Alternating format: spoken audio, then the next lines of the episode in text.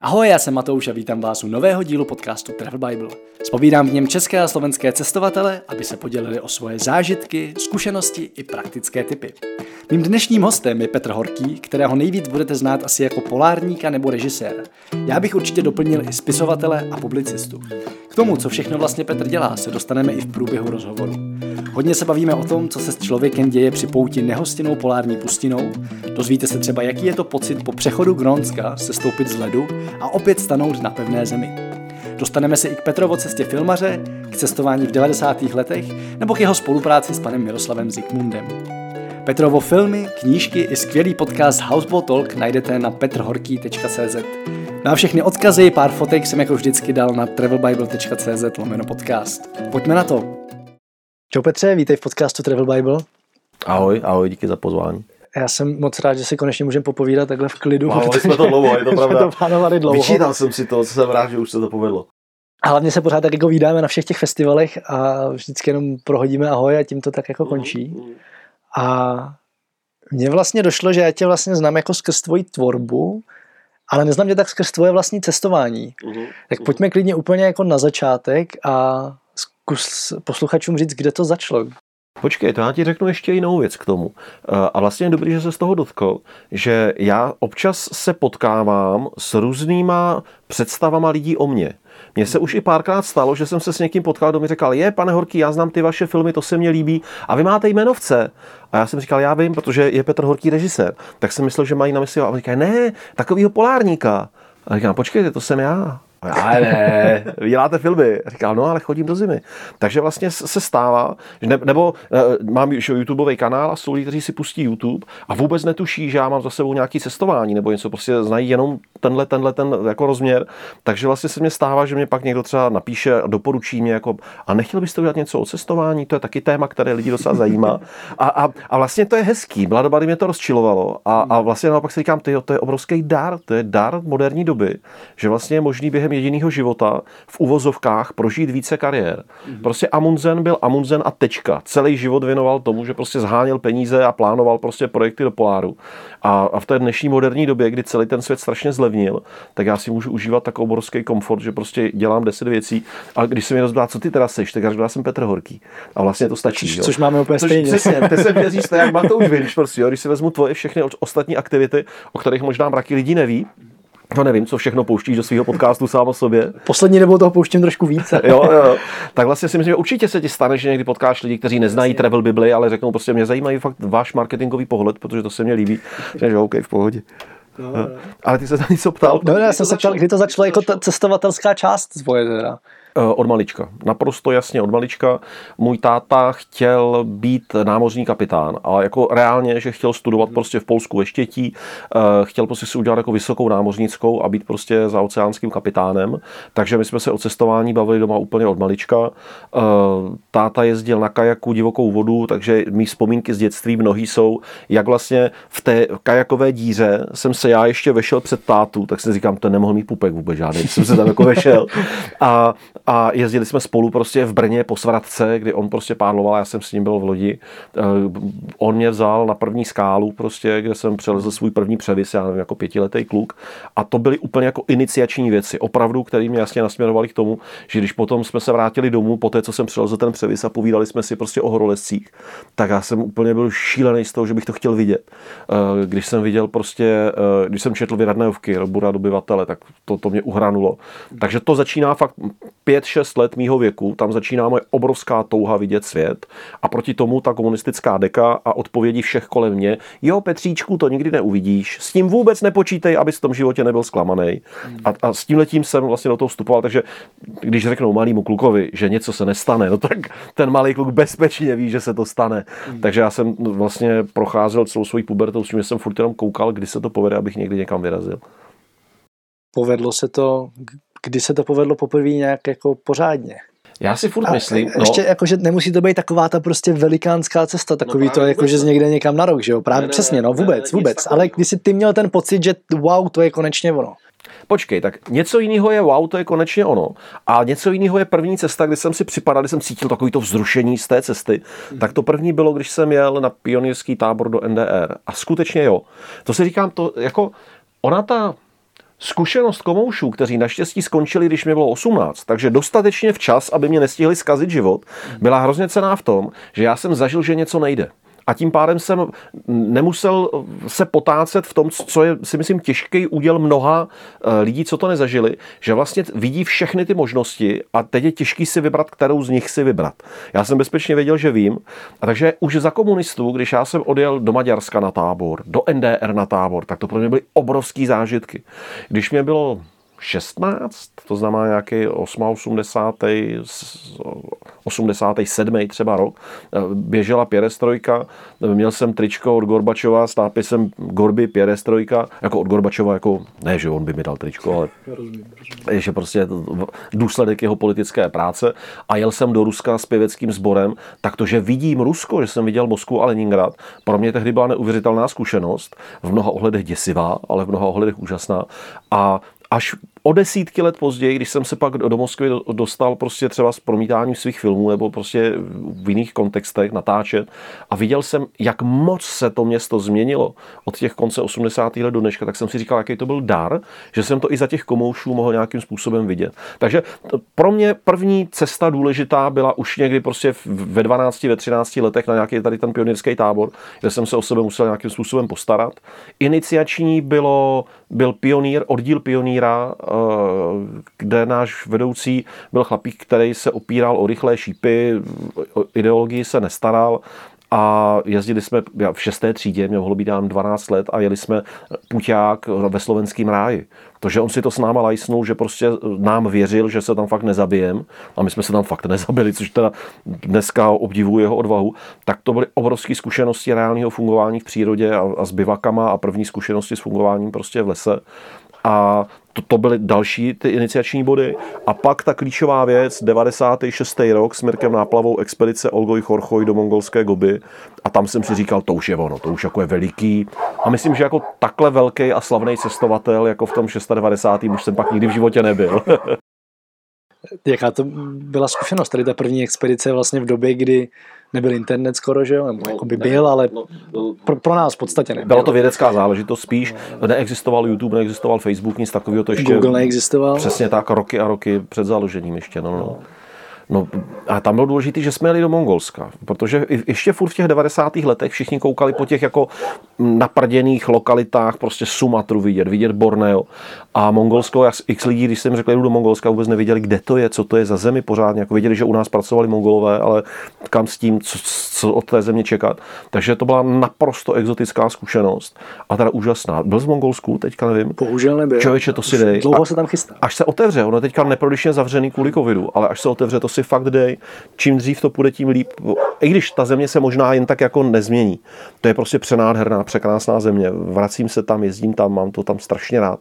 Takže to bylo v 96. roce obrovský, že jsme zažili to je prostě pořád ještě nespoutaná země. Jo, v Africe se ti xkrát stane, že si myslíš, že jsi už v pytli daleko od lidí a najednou vyběhne domorodec, který se teďka převlíkl, sundal si uh, tepláky a oblíkl se do, do rákosové sukinky a natahuje, že chce 20 dolarů. Tak v tom Mongolsku pořád ti lidi žijou prostě po svém. Tam to je furt ještě ten je to kliše, ale jo, je to ten divoký svět eh, s hmm. lidma, kteří vlastně žijou krásně divoce. A já jim to závidím a saju to z nich a učím se to. Si myslím, bacha, Horkáčov moudro. Já jsem, hele, já nemůžu si pomoct, já jsem učitelský nějak jako v genech, že prostě, že si myslím, že obzvlášť chlap nesmí ztratit svoji divokost celý život. Hmm. A ženský taky, nebo je strašná škoda, když ženská ztratí svoji divokost. A vidím to už i na svých vrstevnicích, jak ti lidi to vypnou, vyhasnou. Tak do Mongolska, jeďte do Mongolska, jestli jste ztratili divokost, jeďte do Mongolska Mongolska, kam to najdete. jo, nebo do pořádných hor, to je pak za mě hmm. vždycky ta druhá varianta, který ti dají sežrat to, že vlastně seš pořád tady maličký nějaký tvor na zemi, která si pořád může dělat, co chce. A potkat lidi, co žijou v těch eh, podmínkách, neměnil bych s nima, hmm. ale je velmi poučné se s nima potkat. Co tě teda naučilo to Mongolsko, když se ještě vrátíme tady do té doby? Asi to hlavní, co mě Mongolsko naučilo, je jedna z věcí úplně praktických, poznat zemi, přestože ji ochutnám. Hromada lidí, když jsme tam jeli, mi říkali, je, je tam se vaří strašné věci, to teda chlapi, myslete na sebe, ať máte co jíst. A bylo strašně dobře ochutnat kumis, ochutnat prostě všechny ty věci, kterými se straší lidi, jakože se mongolsku jí, jakože ovčí oko, nebo já nevím co, všechno možný. Uh, ochutnal jsem x těch věcí, ne, že by mě všechno chutnalo, ale prostě k té zkušenosti té zemi to hrozně přispěje, takže praktická věc. A co se týká jako sebespytu, protože ono to cestování je o tom, že člověk vlastně stejně všude potkává sám sebe, že jo, v nějakých jiných situacích, tak jsem si tam uvědomil takovou strašlivou věc, a tam mi došla člověče asi až pár let po návratu, jak jsem vlastně byl šílený rasista a jak to v sobě do jistého způsobu máme. Ne ve smyslu, že by nám vadila nějaká rasa. Ono to možná to rasista možná není ani správný slovo, možná to má být třeba jako hlupák jenom. Že prostě jsem měl pocit, že ti lidi proto, že žijou v jurtě, neumí třeba číst a psát a mají prostě 400 kos a 40 koní, že jsou jako blbí. A, a nedokázal jsem v tom přečíst takový to, že prostě v jiných místech světa jsou jiné kompetence, které odráží, jak ten člověk umí žít a jak si umí poradit.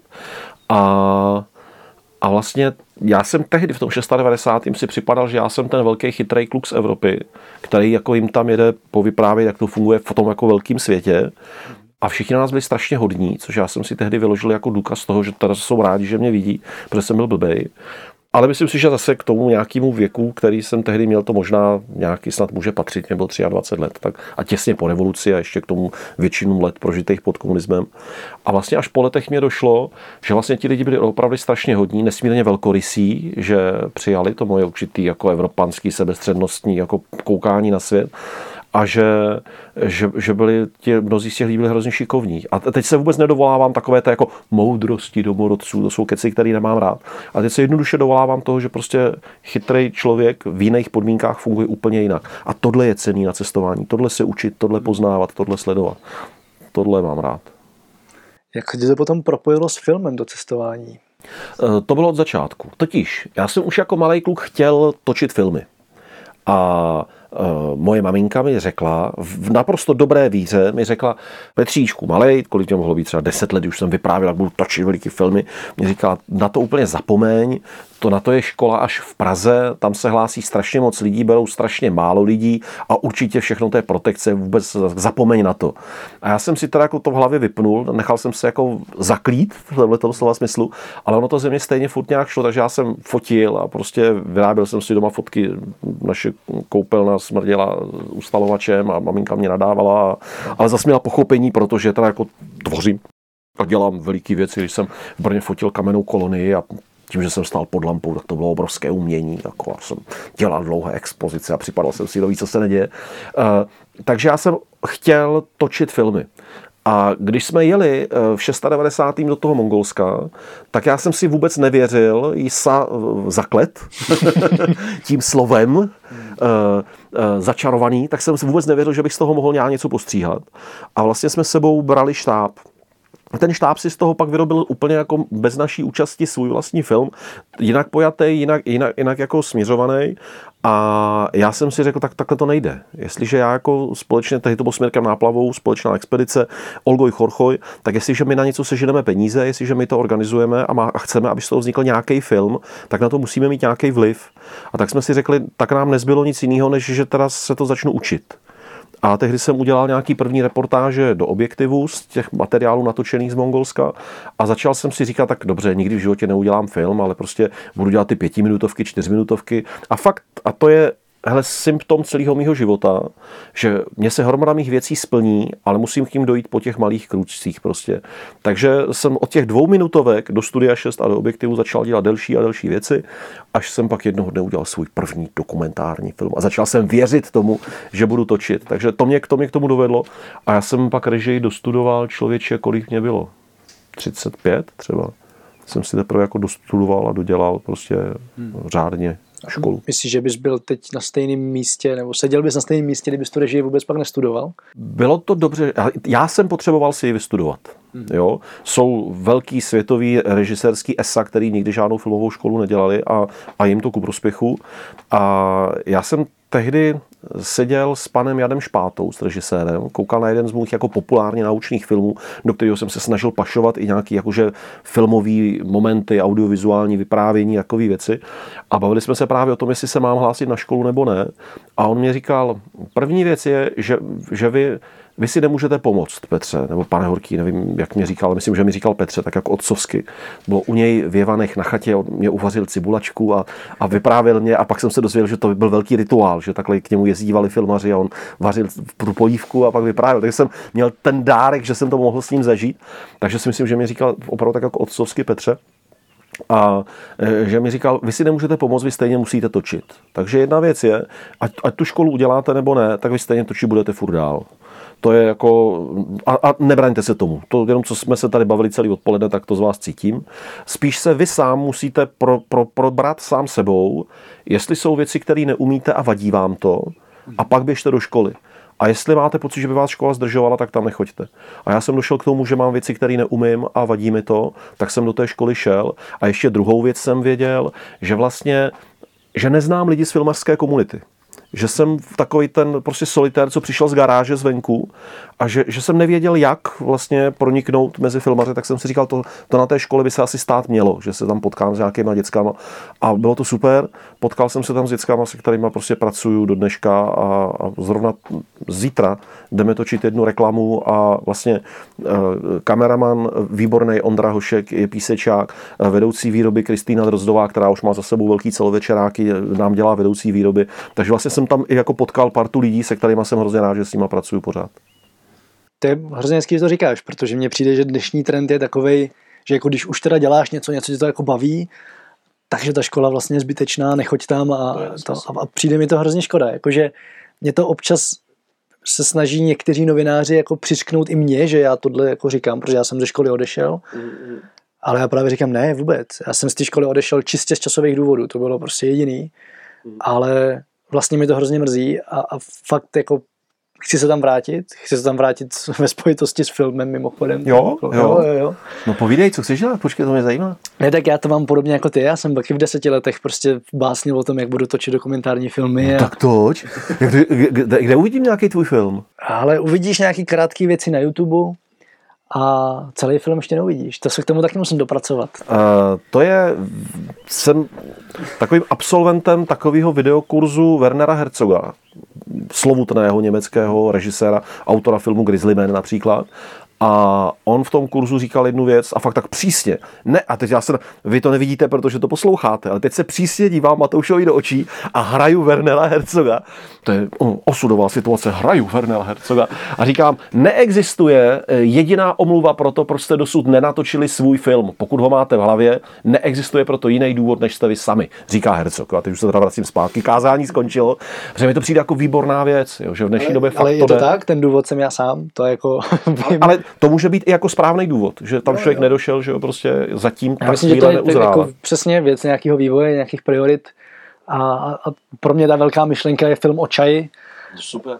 O, o celém tom obrovském fenoménu, který vlastně tady v Česku se vyvinul v něco, co je celosvětový unikát. Tady jako ty mhm. český čajovny a to, že tady prostě spousta lidí pije japonský čaj za peníze, které by většině lidem přišly jako úplně nesmyslný tak jsem si říkal, že vlastně bylo hrozně hezký tohle ukázat v celém tom světovém kontextu. Takže a teď ty to ještě vnímáš z dlouhověkosti a, a z obsahu a co to sebou nese jako i jako matérie, že jo, to je výborný. No to natoč, to je dobrý, to se těším. to, to, to právě bude to propojení jako cestování, toho gurmánství, toho jakoby léčivého čaje, meditace nějaký.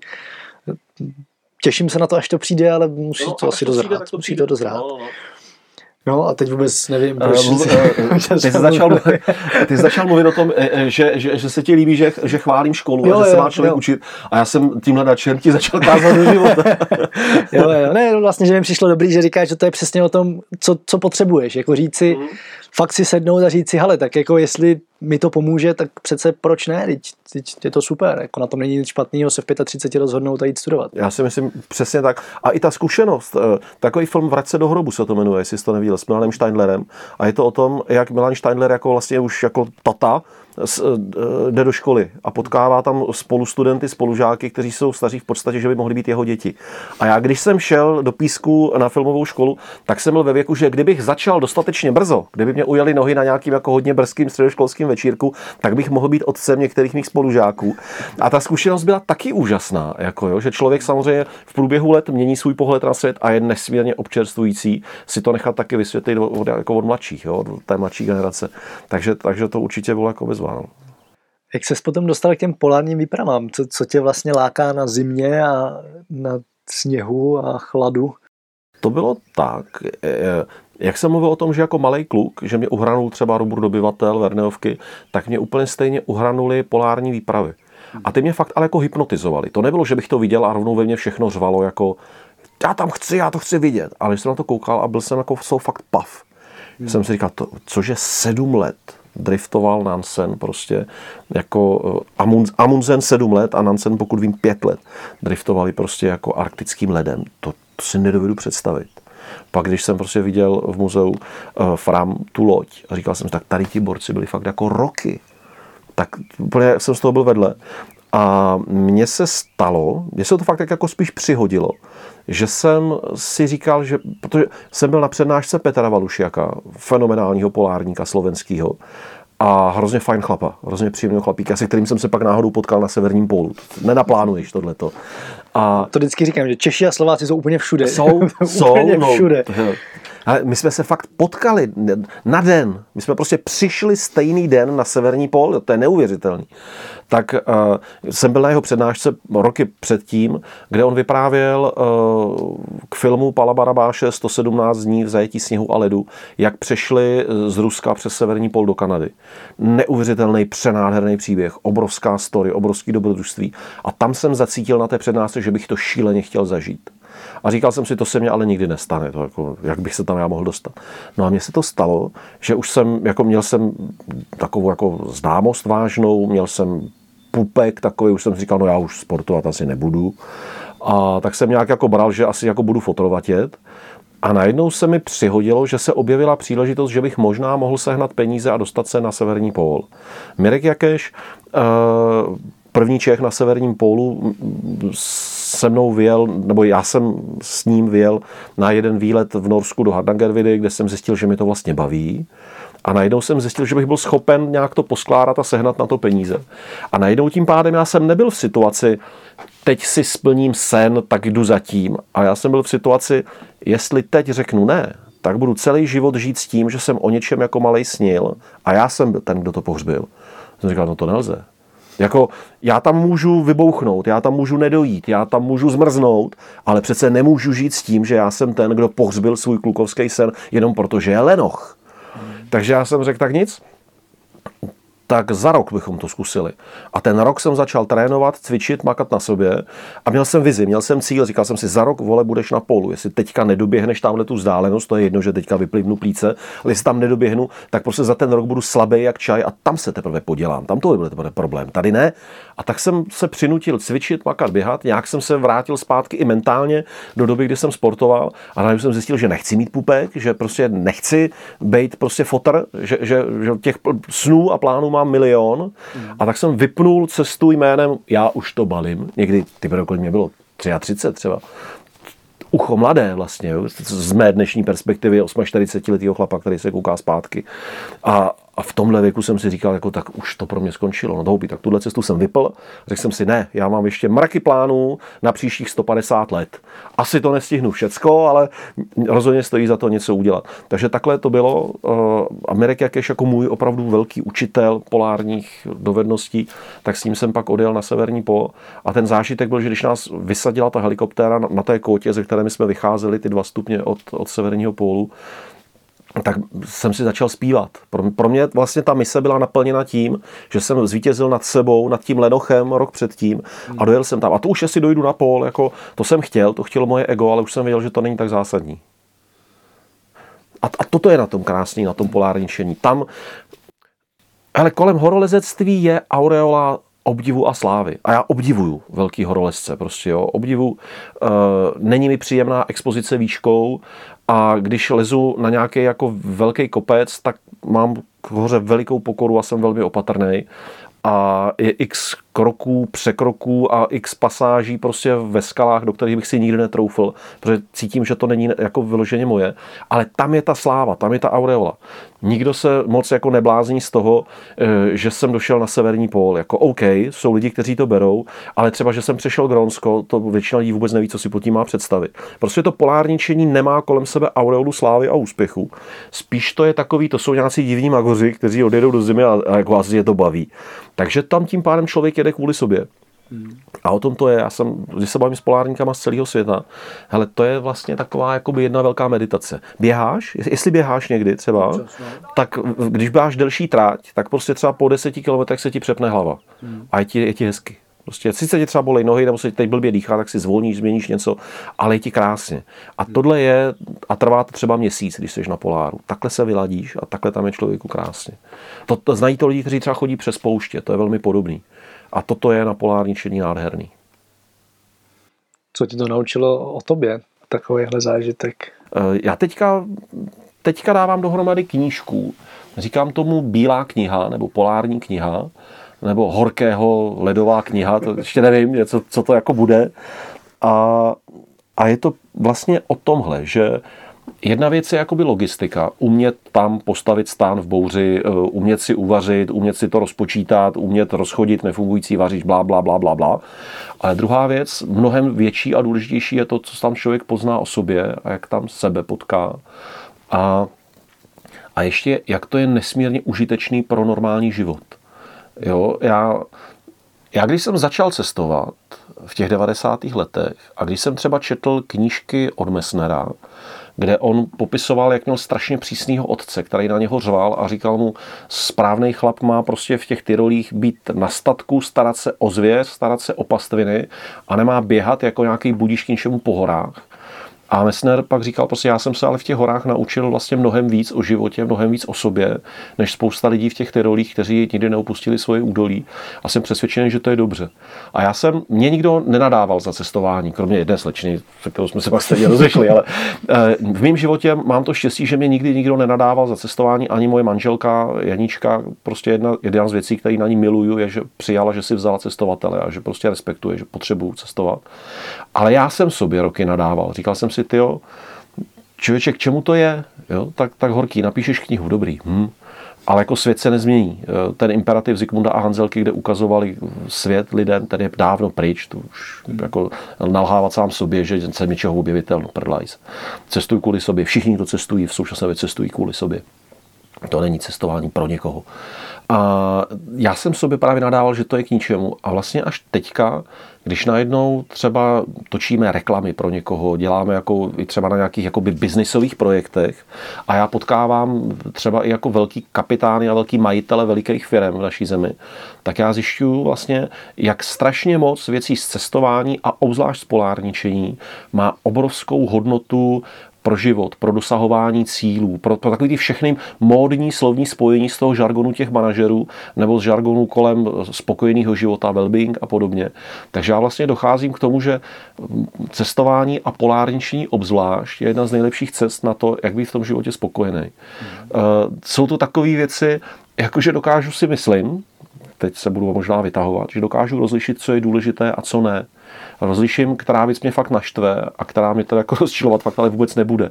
Eh, nebo si dokážu nějak jako akceptovat nějaký diskomfort, protože znám svý tělo, znám sebe, vím, jak dlouho ten diskomfort udržím a vím, že třeba když ten problém eh, nějaké bolesti bude trvat čtyři dny, tak vím, to už začíná mít problém. Začnu dělat chyby, začnu být prchlivý, ale vím, že tři dny to zvládnu, takže jsem schopný nějak fungovat a něco řešit, třeba něco držet.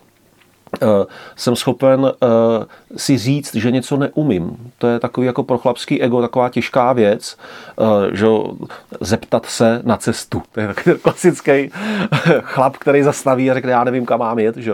Tak v tom poláru prostě hromada chyb se nesmí stát ani jednou. Nebo třeba jednou, víckrát ne protože pak už to nebude mít řešení. Tak tam člověk najednou zjišťuje prostě, aha, teď je přede mnou nějaká výzva, ale já vím, že minule se mi neudělal a neumím ji teď líp. Takže musím se na to připravit tak, abych ji na 100% udělal správně. A to jsou věci, které když já teďka čtu eh, třeba do školy nebo, nebo na nějaký přednášky, nebo i třeba studentům, když o něčem přednáším, tak když čtu odbornou literaturu, tak já to mám opačně. Já prostě čtu Karol Dvekovou, já čtu uh, Frankla, uh, čtu i český sociologii prostě a najednou říkám si, ale já to vím, já to znám, na to jsem přišel, na tohle jsem přišel v Gromsku, toto mě naučili borci v Mongolsku, tohle mě naučili chlapi v Keni a najednou jako si to jsem schopný jako kotvit do věcí. Takže já jsem přesvědčený o, o tomhle. A já si myslím, že to je pojetí, který ti je blízký, který jako znáš. Blízký, jo. A máš teda něco konkrétního ještě fakt, jako kdyby si vzal jednu věc polárničení, fakt takovou jako hodně silnou? Polárník nemá nikdy problém. Všechno má řešení. Jsem-li v jakékoliv situaci, tak ta situace vždycky bude pokračovat.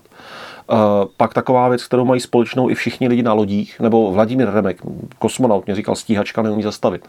Tak i, i, i, i v rámci toho polárničení, ať se děje úplně cokoliv, ať mě teď bolí cokoliv, stejně každou vteřinou jsem o vteřinu blíž k tomu, že to skončí. Takže teď jde o to vyřešit to teď. Nemusím řešit, co bude za hodinu, za týden, za měsíc, musím řešit, co udělám teď, abych se k té další hodině dostal. A to, to pak přijedu sem a tady se tomu říká jako schopnost žít přítomným okamžikem. Mindfulness. Ano, ano. No já, jo, vím, o čem to je, jasně, ale vůbec netuším, jak na to může přijít člověk, který se v té situaci fakt neocitne. Který fakt není uprostřed pouště nebo uprostřed mrazu, ví, že k němu ani helikoptéra nedoletí. Takže jako k nejbližší záchranářské akci to má třeba pět dnů cesty nebo deset dnů cesty, tak je v situaci, kde prostě ví, že ano, toto se vyřeší. Teď, teď, a musím to vyřešit hned teď. Ne, že teď si dám pauzu a tak dále a tak dále. Takže tohle například, že polárník nemá nikdy problém. It's not over till it's not over je moje oblíbená věc. Nikdy to není u konce, dokud to není u konce. A takový zjištění, jakože uh, Zase ono to bude vypadat jako filozofické řečičky, ale vlastně znám to naprosto z praktického hlediska. Zlo je hotové hned.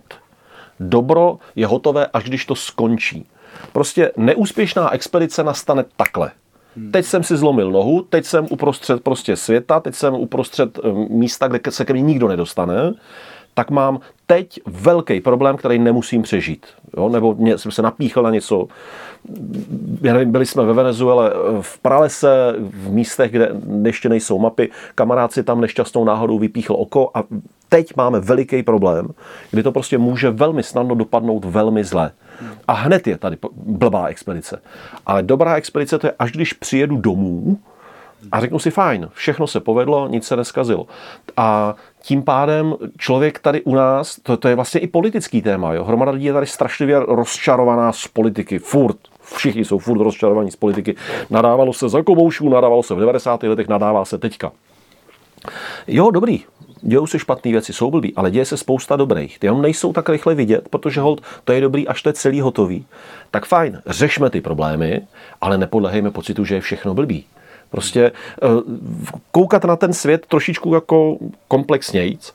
Eh, když se člověk dobře nají, a zase nemyslím takovéto uh, drahý podnik, uh, Fusion kuchyně a za pět tisíc jsem ochutnal 12 chodů, to vám bylo neuvěřitelné. Ta zkušenost je obohacující, ale ještě bych si koupil něco k jídlu, mám hlad. Ne, uh, takový, že fakt člověk je opravdu vyhladovělej, fakt prostě uh, celý den myslí na to, že večer si dá kus čokolády, tak ten kus čokolády je strašně dobrý. Ten je tak dobrý, že prostě sebe lepší fusion uh, michelinský kuchař to takhle dobře neudělá. Prostě. A tohle jsou věci naprosto nezastupitelné. No a vidíš to, a tohle to já se snažím napsat do knížky, takže to uvidíme, to uvidíme, jak to dopadne. No. Skrz příběhy. Uh, ty jsi zmínil Gronsko, což jeden z mých taky jako dalších velkých snů. A vlastně je docela zajímavý, že já nemám moc rád zimu, ale přitom tady ty oblasti mě lákají. A asi, asi z toho důvodu, který říkáš, jako že vlastně tam je to ten život, tam jakoby tam není nic kolem. Že jo? Tady, protože já mám pořád pocit, že tady vlastně se nám ten život pořád snaží ukrát strašně moc různých věcí, jako vlastně ten, ten západní komfort, trošku nás jako brzdí v tom reálném žití, že jo? A teď najednou vyrazíš někam, kde nemáš nic jiného na práci, než žít a než, než jako koukat kolem sebe a nebo koukat do své hlavy. To je, pro mě, jak ty říkáš, nic jiného na práci než žít, protože tam žít je práce. Mm. Tam to není zadarmo. Tam člověk musí trochu makat, aby, aby, aby žil, aby fungoval. Jo, jo, určitě. A, a to ještě pak, jak jsi zmiňoval toho pioníra, tak já mám přesně tohle ze skauta, protože tam je to to samé. Tam si prostě musíš na tom skautském táboře všechno sám odřít, že jo? A, a, a díky tomu obstojíš. No. Díky tomu pak najednou víš, aha, já to dokážu, já to umím. Když jsem doběhl svůj první maraton, říkal jsem si, ty brďo, já mám zařízení jménem nohy, které mě umí, pravda, tehdy to bylo 6 hodin, 10 minut, nebo jak dlouho jsem běžel svůj první maraton, a ten druhý nebyl moc lepší, teda, a byl jsem celkem dva, aby, jako, abyste byli v klidu, že tady nedělám lachra, ne, já nejsem, prosím, uh, škorpil uh, nebo rusek, uh, ale když jsem ho doběhl, jsem říkal, tyjo, tady to zařízení, tyhle dvě nohy mě dokážou donést prostě za, dobře za 6 hodin o 42 km dál. To je dopravní prostředek, s tím se dá počítat, to najednou je možný. To jsou věci, které si člověk veze i z těch skautských táborů a podobně. No, no ale pojďme teda k tomu Říkal, Grónsku. že táhne Grónsko. No, táhne mě Grónsko a vlastně si říkal, že se spousta lidí nedovede představit, co to jako je přejít Grónsko, že, že to je prostě parta bláznů, který tam jdou za tou zimou. A ono už jenom, když vidíš Grónsko z letadla, tak víš, že to tak není. Tam jsem se do něj zamiloval. No. Z letadla jsem to no, udělal, říkal, to je úžasný. No. A, a tak mě pak zajímá, jaký to je dole. Nádherný. Fakt je to úplně úžasný. Důležitá věc, žádného polárníka nebaví, když mu je zima. Jo, to nikdo nechce. to, to, je, to, je, takový divně zažitý omyl. Někteří lidi si myslí, že nás jako baví, když nám je zima. Ne, ne, ne, my, my chceme taky být v teple a děláme pro to všechno možné, aby jsme celou dobu byli v teple. Uh, a jestli tě táhne, tak tam jeď a budeš úplně nadšený. Je to, je to přenádherný kus země a dá se tam je fakt i jako v létě. Hmm. Jenom si musíš pohlídat, aby tam zrovna nebyly prostě mračna komárů, který to dokážou zprotivit. Ale to je 14 dnů a je potřeba si je prostě jenom najít, kdy, kdy to letos bude a je tam prostě mimo tuhle tu dobu. A Gronsko je člověče, jak jsem mluvil o tom Mongolsku, že to je ještě divoký místo, tak to Gronsko taky. Jo, a tam ještě funguje nádherně to, že tam je fakt obydlený jen takový jako tenoulinkatý proužeček a ještě sem tam uh, nějakých malých vesníček uh, prostě při pobřeží. A v Kulusuku na východním pobřeží, ze kterého my jsme vyráželi, tam jsou, myslím, dva kilometry asfaltové cesty. Pak už prostě je, je, to, to, to tak není. A i místní, když jsme jim říkali, že teda, to je místo, ze kterého se vychází na přechod ledovce, tak na nás tak koukali jako, hm, něco si asi chcete dokázat. Tak jestli vám to připadá smysluplný, tak běžte protože na tom ledovci je fakt úplný prd. Tam není nic, tam je prostě led a ty šlapeš vlastně půlku cesty proti větru do kopce a půlku cesty po větru z kopce. A, a, a pak na konci, když už jsi jako fakt hodně utáhanej, tak vlastně seš relativně v nízké nadmořské výšce a už ten ledovec tam je v tlaku a v pohybu, takže se rozpouští, takže brodíš vodu, prostě je to těžký, nepohodlný a pak teda ve finále se ti to povede ideálně a se stoupíš vlastně na pevnou zem z toho ledovce dolů. Eh, takže ono to jako hlavně to je o tom, že člověk potká sám sebe. Že je tam pak úžasná další zkušenost, že ty vlastně z té země, z té jako fakt jako hlinité země s trávou, nebo s kouskama trávy na začátku té cesty, to je že zasněžený, prostě vyráž, my jsme vyráželi, co já vím, někdy koncem právě března, někdy touto dobou, začátkem dubna, myslím, že v půlce března jsme jak šli. A ty vylezeš na led a seš skoro měsíc na ledu a pak vlastně slezeš zpátky a dotkneš se té země. Jo? To, je, to já jsem na tohle myslel, když jsem se bavil s Eugenem Cernanem, posledním kosmonautem, který byl na měsíci. A on říkal, když jste na měsíci, tak cítíte, že to není vaše tělo. A když jste na planetě Zemi a tak jako plácal do opěradel toho křesla, říkal, tak víte, že úplně všechno, co vás obklopuje, je vaše zem, to je váš domov. Je to tohle křeslo, tady ta, u mě doma tady ta i umělohmotná krabice, do které jsem mlátil, cokoliv prostě je vlastně domov. A to člověče normálně v malým prožiješ, když po měsíci slezeš z toho ledovce a šáhneš si na, na, na hlínu a na trávu a ona ti vlastně strašně voní. Jo. Uh, uvidíš život, uvidíš mravence, a, a vlastně toto, toto je obrovská věc. Pamatuju si, když jsem pak přiletěl do Čech a tady všechno bylo v rozpuku a všechno bylo zelený, tak jsem na to čuměl úplně, jak kdybych byl v botanické zahradě. Jo. Takže toto je nádherný.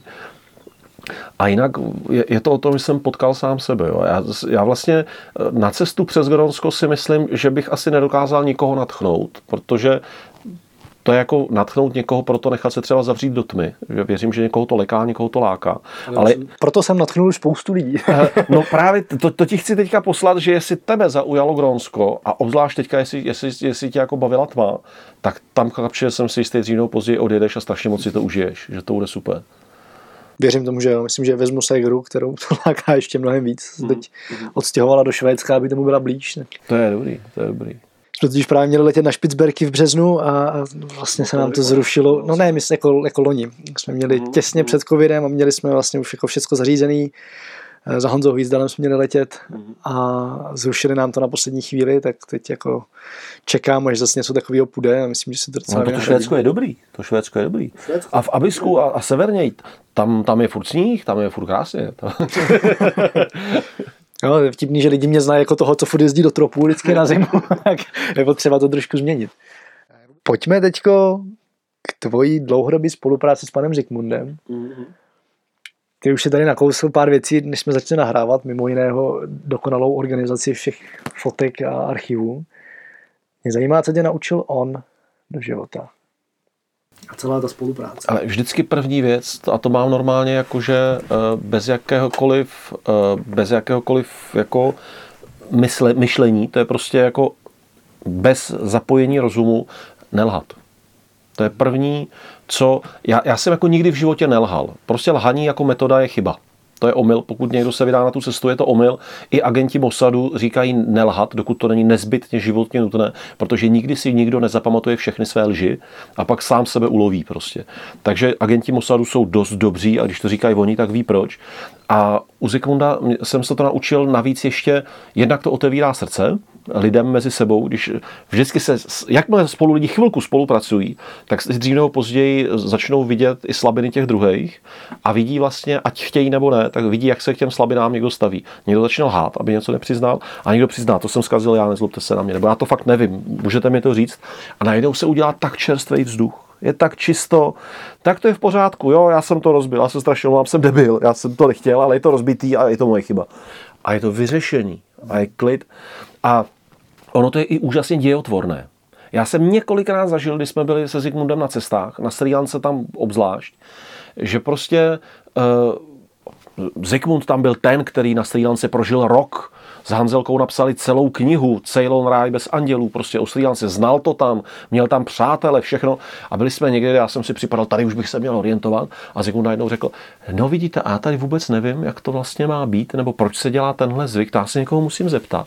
A já jsem si říkal, ty on se před náma takhle jako zhodí.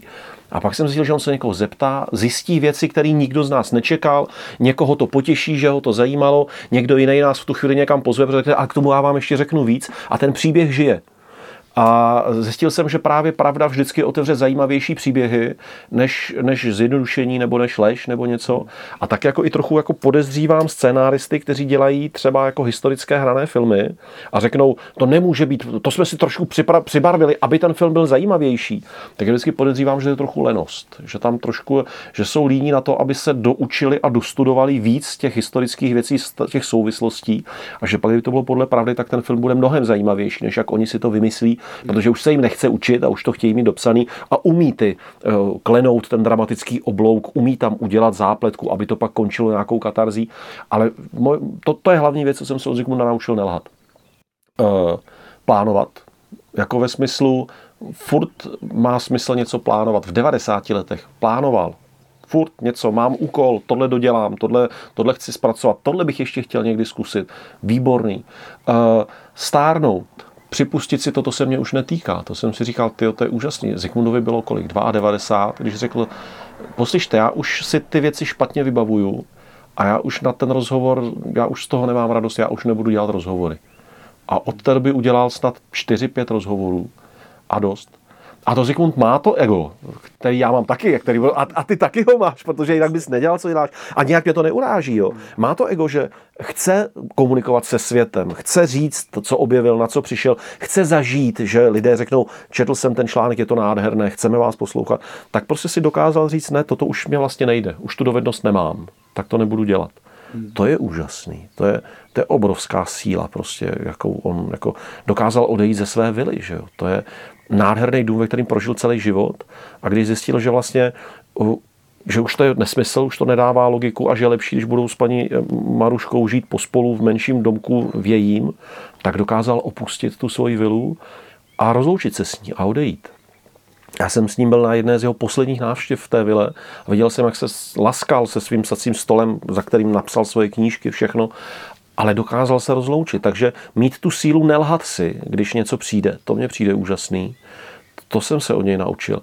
Pak taky teda eh, aspoň trochu mít pořádek ve věcech, setříděný fotky, setříděný videa. To si říkám, kdo to teďka poslouchá, kdo se chytá za hlavu a říká, no ježiš, já v těch fotkách mám bordel. To má, to má spousta, já jsem mýval taky.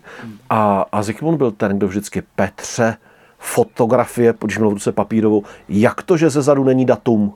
A je tam pět lidí, proč ne jsou napsaná jména těch pěti lidí? To znám, to si pamatuju. Nebudete si to pamatovat za 20 let. Napište si tam ta jména. A naučil mě v některých věcech udělat to hned. A, a to jsou věci na celý život. A zjišťuju, že, jsou, že to je mezinárodní esperanto potkám se s lidma ze světa někde, dělám rozhovor s někým z ciziny a ten člověk najednou uvidí, že si hned dělám nějakou poznámku, něco si píšu a úplně jinak získá důvěru k mé práci. Že to je, že, že eh, i to, jak jsem mluvil o tom, že hromada lidí má tendenci říkat, že škola není nutná, tak on svět je v mnoha úrovních a v mnoha oborech plný břídilů, kteří jsou vybaveni sebejistotou. A eh, ono to tak možná bylo vždycky. Jo? To, jako neže hrám na svět. Ale jen toto je faktum a jsou určité signály, kterým lze říct, bacha, tenhle člověk asi nebude břídil nebo tenhle člověk asi dělá věci svědomitě, nebo asi něco ví. A jedna z nich je, eh, že ten člověk má jakýsi systém ve své práci, jakousi logiku ve své práci. A další z nich je, že chodí včas. A to je moje celoživotní bolest. To já se celý život učím, eh, snažím se to zlepšovat, ale někdy mi to uletí a to jsem na sebe pak hrozně naštvaný, že jdu pozdě a jdu třeba i hodně pozdě a to je průšvih. Jak se z té spolupráce vlastně dostal? To je taková jako zajímavá věc, dostat se něčemu takovému? Uh, já se zeptám jinak. Uh, co tě to popadlo učit všechny cestovatele a udělat uh, travel bibli? Jak se to stalo? Lidi se začali ptát. Oni si o to řekli. Jo. A, a prostě to se stane, to se přihodí. Jo? Protože když by, když by na to někdo koukal zvenku a řekl, no kolik ti bylo let, když jste udělali travel bibli? 22.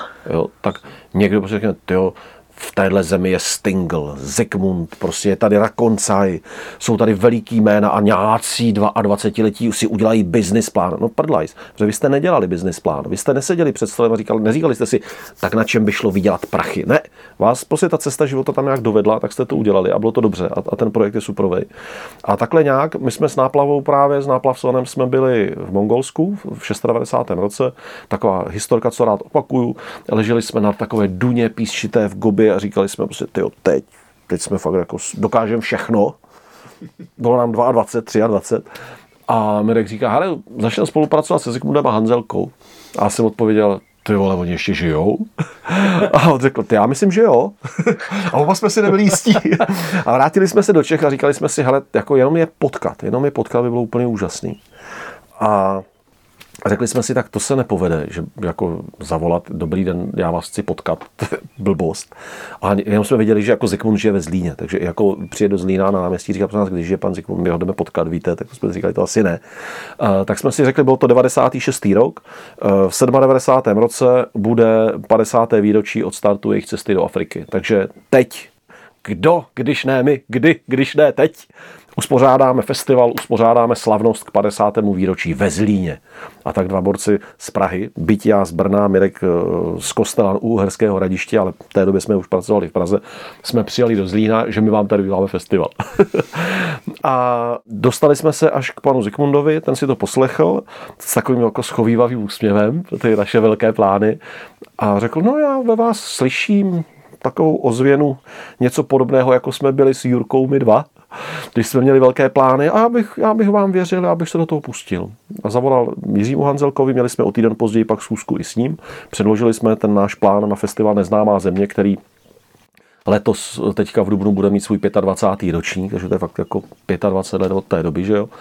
A a my jsme udělali ten festival a tím jsme logicky nějakým způsobem spolupracovali na těch oslavách na tom festivalu a zjistili jsme, že, že si nějak jako lidsky sedíme, že, že máme nějak, něčem společnou řeč a tam je důležitý, že, že ten Zikmund spustil ten padací most toho nabídnutého přátelství přes tu propast těch let, která mezi náma byla a je a navždycky bude.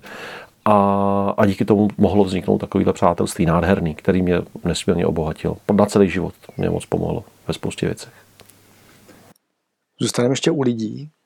Pro mě třeba osobně cestování je, krom toho poznávání sebe sama, tak prostě je strašně moc o lidech, o lidech, který hmm, potkávám. Jednoznačně, souhlasím. A vybavíš si nějaký takový další setkání, který ti hodně změnili třeba náhled na život nebo na nějaký problém? Nebo... Thor Heyerdahl, jednoznačně. To jsou dva asi táta, mm-hmm. Zygmunt Heyerdahl. To jsou asi jakože takhle jako nejdůležitější chlapy mého života.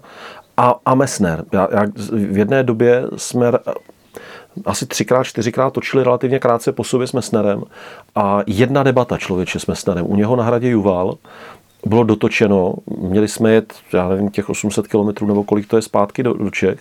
Kamarádi a kameramán a už tam tak jako trošku nervózně postávali.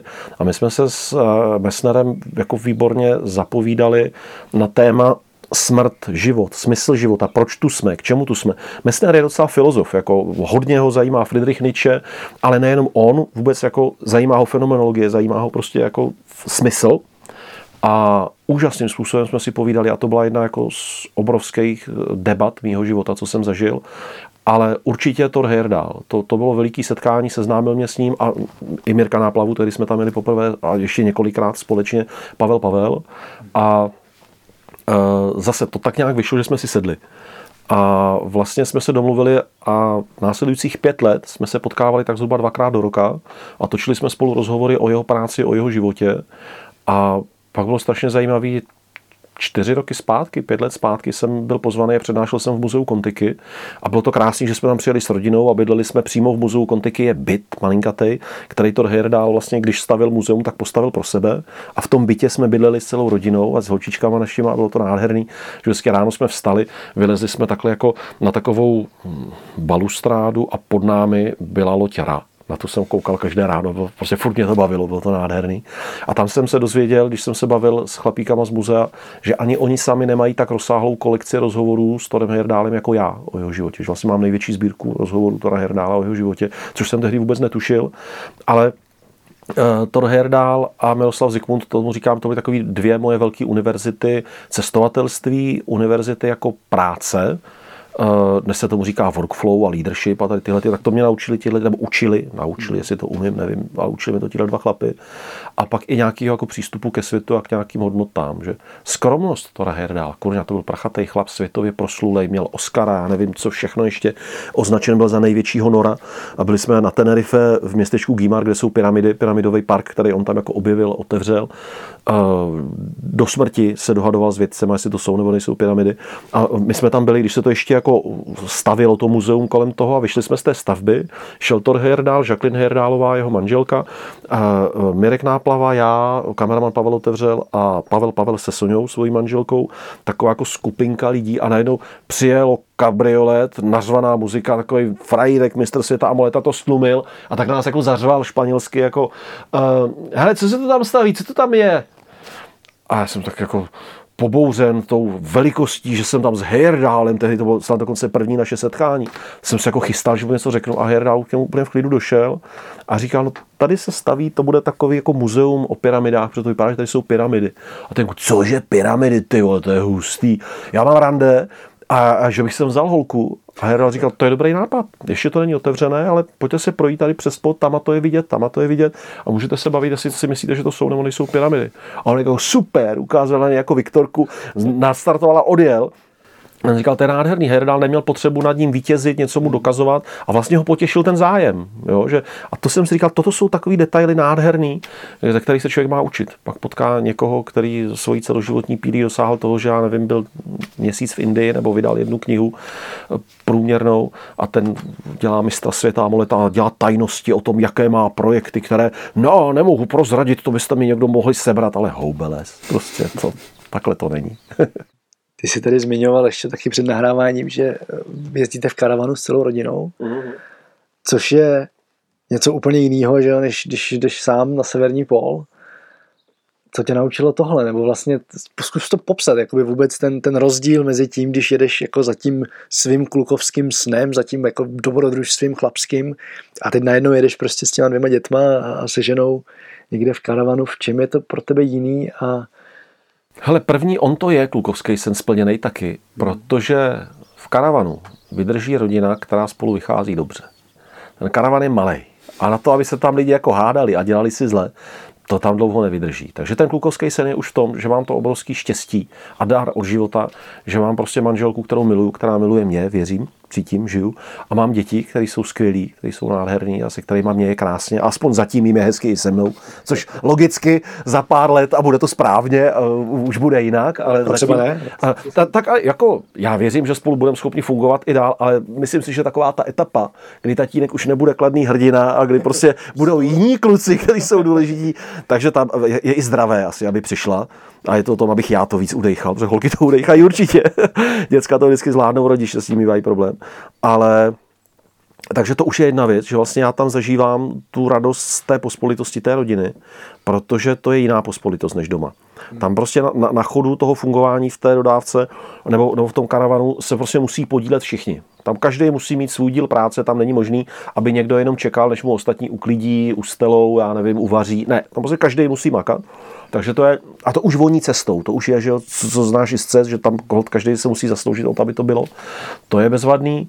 Uh, přitom uh, s těma dětskama se dá jít i malýma, že protože máš vlastně ten domeček si vezeš, je to domeček na kolečkách, všechno máš při ruce, všechno tam funguje. Uh, je, to, je to takový to nomádský cestování. Já jsem nikdy v životě vlastně nebyl nomádem. Zikmund říkal, my jsme byli takový zeměplazy. Prostě my jsme měli ty svoje auta, ve kterých jsme žili, bydleli, pracovali a s těma jsme se někam museli posouvat.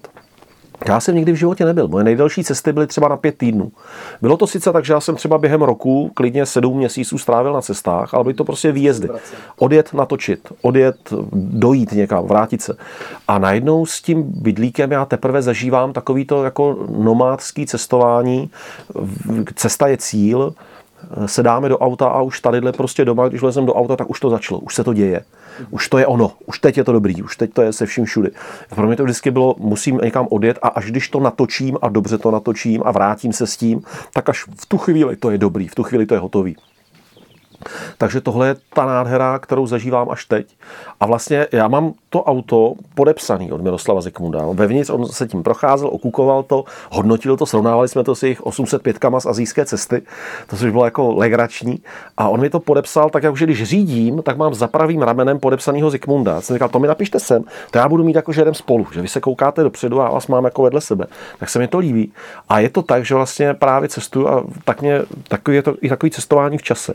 Říkám, jak ten svět je jiný, jak se změnil nebo nezměnil. A my jsme to zažili třeba pak s Mirkem Náplavou a s Michalem Popovem, který má veteránskou Tatru 87 a ještě jeden jeho známý přítel má další Tatru 87 a my jsme eh, před několika lety se s těma chlapíkama domluvili, oni vzali svoje nádherné veterány. Mirek Náplava i já jsme se převlíkli do, do, jako, do, do, do takových, jakoby do těch tradičních materiálů, ve kterých cestovali Zikmund a Hanzelka. Vzali jsme papírové mapy, vzali jsme uh, starý foťáky a starou filmovou kameru a jeli jsme podle starých map a podle deníků Zikmunda a Hanzelky do přístavu v Marseille. Hele, a už takhle málo, tak jasně, tak jet tím nádherným veteránem, to je veliká věc, ale Všechno ostatní máme všichni na dosah ruky a už jenom to, že jsme se rozhodli, že to bude takhle po staru, vygenerovalo takovou spoustu úžasných dobrodružství. Strašně zpomalilo náš pohyb, protože najednou bez, bez navigace v mobilu, prostě fakt podle papírové mapy, ne po dálnici, ale po okrskách, to najednou úplně změnilo styl cestování a bylo to úžasný. A tohle my s tím bydlíkem děláváme. Že se snažíme, OK, přesun někam, který teď teda musíme zkousnout zuby a po dálnici vydržet nějaký hodiny, ale jakmile to jde, a když zmizí něco, co nás nutí eh, někam spěchat, abychom stihli trajekt nebo nevím co, eh, tak prostě si sjet a jet si už jako po těch menších a zacestovat si v čase zpátky, to je na tom paráda. To, je jako, to mám na tom strašně rád. Tak se pomalu blížíme ke konci. Mm. A... Já jsem se tě na začátku ptal, jestli je nějaký téma, na který se tě moc nikdo neptá a chtěl bys o něm mluvit. A ty jsi to jako zamluvil, ale já to vytáhnu znova. Mm-hmm. Jestli fakt je nějaká otázka, na kterou se tě nikdy žádný novinář nebo prostě nikdo v žádném rozhovoru nezeptal a ty bys přitom na ní hrozně rád odpověděl. Člověče, asi to bylo úplně na začátku. A to bylo to, eh, to horká, horkého více žití. Jak na začátku vlastně se z toho dotkl a já jsem se o tom rozpovídal. To je věc, která mě někdy zlobí, a tam mě zlobí i na mě, že si říkám fakt, třeba co kdyby vlastně se měl na všechno ostatní vykašlat a třeba jenom točit ty filmy a necestovat a nedělat YouTubeový kanál a já nevím, eh, eh, nepsat knížky, ale prostě točit filmy. Nebo ne, ne, ne, blbost, blbost, blbost. Měl bych fakt teda jenom cestovat. Jo? A, a vlastně to nevím. Vlastně to pořád nevím. A jak jsem říkal, že to dobro je celý, tak snad až budu na té smrtelné posteli, pokud mi osud dopřeje pomalou dostatečně nerychlou smrt, zase pomalý umírání, ne, ne, ne, a abych jako mohl zrekapitulovat ten život, tak až zpětně uvidím, jestli to bylo správně. Ale e, takový to, že vlastně pro některé lidi se to jeví, že žiju víc životů nebo víc různých kariér. Petr Horký moderátor, že jsou lidi, kteří ne, neví, že, že, to do mého života patří. Tak vlastně to jsem rád, že jsem mohl říct, protože e, někdy mě to zlobí a někdy mě z toho naopak radost, že jsem inkognito sám ve své vlastní kůži. tak jo, tak já mám poslední otázku, kterou dávám všem a zkusit teď představit, a u tebe to bude těžké si to představit, že by se vymazalo úplně všechno, co si kdy vytvořil a co si kdy kde řekl a napsal a měl by si možnost předat světu jednu jedinou myšlenku. Jaká by to byla? To ono to člověka nutí k tomu být nějaký sladkobolně moudrej, že jo? No, mě to nutí k tomu. Uh, mě napadá, na Velikonočním ostrově mě povídal starosta z vesnice Hangarova. Uh, říkal, uh, my jsme tady na tom našem malém kousku souše vyzkoušeli všechny možné modely soužití. My jsme měli i období, kdy jsme se tady navzájem jedli. A my jsme bezpečně vyzkoušeli, že nejlepší způsob fungování je spolupráce. To mi přijde dobrý. To je super. Tak jo, tak já ti moc děkuji za rozhovor. Díky, díky Matouši, čau. Tak jo, připomínám, že odkazy a všechny další díly podcastu Travel Bible najdete na travelbible.cz lomeno podcast. Aby vám neutekly další díly, přihlašte si odběr na Apple Podcast, Spotify, Pocketcast či kdekoliv, kde posloucháte své podcasty a budeme rádi, když nám tam necháte krátké hodnocení. Zatím čau, cestujte kam to jde a těším se v příštím dílu naslyšenou.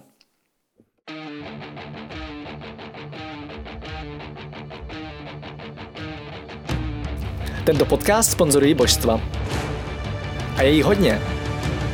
Travel Bůh, Ježíš, Buddha, Shiva s Višnou, Alák s Akbarem, Dayak, Batak, Toreja, Asmat, Adonis, Apollo, Krteček, Artemis, Athena, Dionysus, Fedam, Ravenec, Eos, Hermiona, Poseidon, Batman, Serena, Zeus, Indiana Jones, Loki, Thor a celá ta sebranka ze severu. Díky. Travel Bible je prostě boží. Ať si cestovatel začátečník nebo pokročilý, najdeš v ní hromadu typů, díky kterým bude tvoje chuť vyrazit posílena, volný čas prodloužen a náklady sníženy na minimum. Amen. E, teda letadlo. Co se v Travel Bible dočteš? Spoustu věcí. Třeba, že potřebuješ výrazně méně peněz, než se říká, a že už je asi i máš. Kde a jak sehnat ty nejlevnější letenky, kde bydlet a jíst, aby peníze na 14 dní pohodlně pokryly víc než měsíc. Jaké uzavřít pojištění, aby se nikdy nedostal do maléru. Jaký vybrat účet a kartu, abys nemusel za výběry zahraničí platit ani korunu. Zjistíš, jak chytře využít vlastní bydlení, komu svěřit psa, nebo jak uschovat své věci zatímco budeš na cestě. Přesvědčíme tě, že nemusíš hned končit v práci a přesto můžeš cestovat několik měsíců. Uvidíš, že můžeš jet sám a přitom se tak necítit. Naučí se, jak putovat klidně půl roku s jedním baťohem, nebo jak všechno dostat jen do příručního zavazadla. Ukážeme ti taky, jak a kde si v zahraničí přivydělat, jak psát cestovatelský blog, nebo jak pracovat na dálku. To všechno a ještě mnohem víc se dočteš v knize. Ještě si tu? Tak šup na travelbible.cz, travelbible.cz a potkáme se na cestách, protože cestování je prostě boží. boží.